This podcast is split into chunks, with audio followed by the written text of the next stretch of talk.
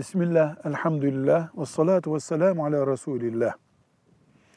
İsrail oğulları Musa aleyhisselamla akrabalığı bulunan bir kavim oldukları halde, yani peygamber torunları oldukları halde çok kötü bir sürece sürüklendiler.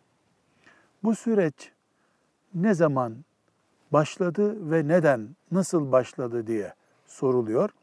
Cevap olarak diyoruz ki mevcut dini üzerinde emelleri olup dinini kendine uydurma süreçleri Süleyman Aleyhisselam'dan sonra başladı.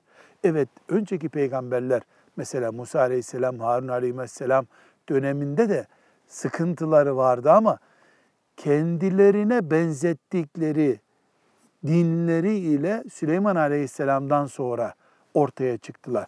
Bir şirk yayılması söz konusu oldu aralarında. Şirke düştüler. Yani Allah'ın haşa ortağı olabilecek olarak yorumlanacak hatalar işlediler. Allah'ın ahkamını, Tevrat'ın hükümlerini kendilerine benzettiler. Cinlere tapınır gibi yorumlanabilecek hatalara düştüler.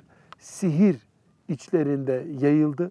Emri bil maruf ve nehi anil münkeri yani iyiliği emredip kötülüğü yasaklamayı dinin olmazsa olmazı gibi görmemeye başladılar.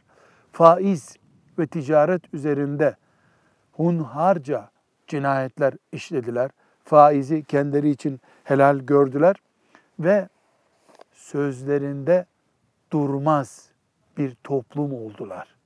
Bu hataların bütünüyle Kur'an-ı Kerim'in lanetlediği Yahudilere, İsrailoğullarına dönüşmüş oldular.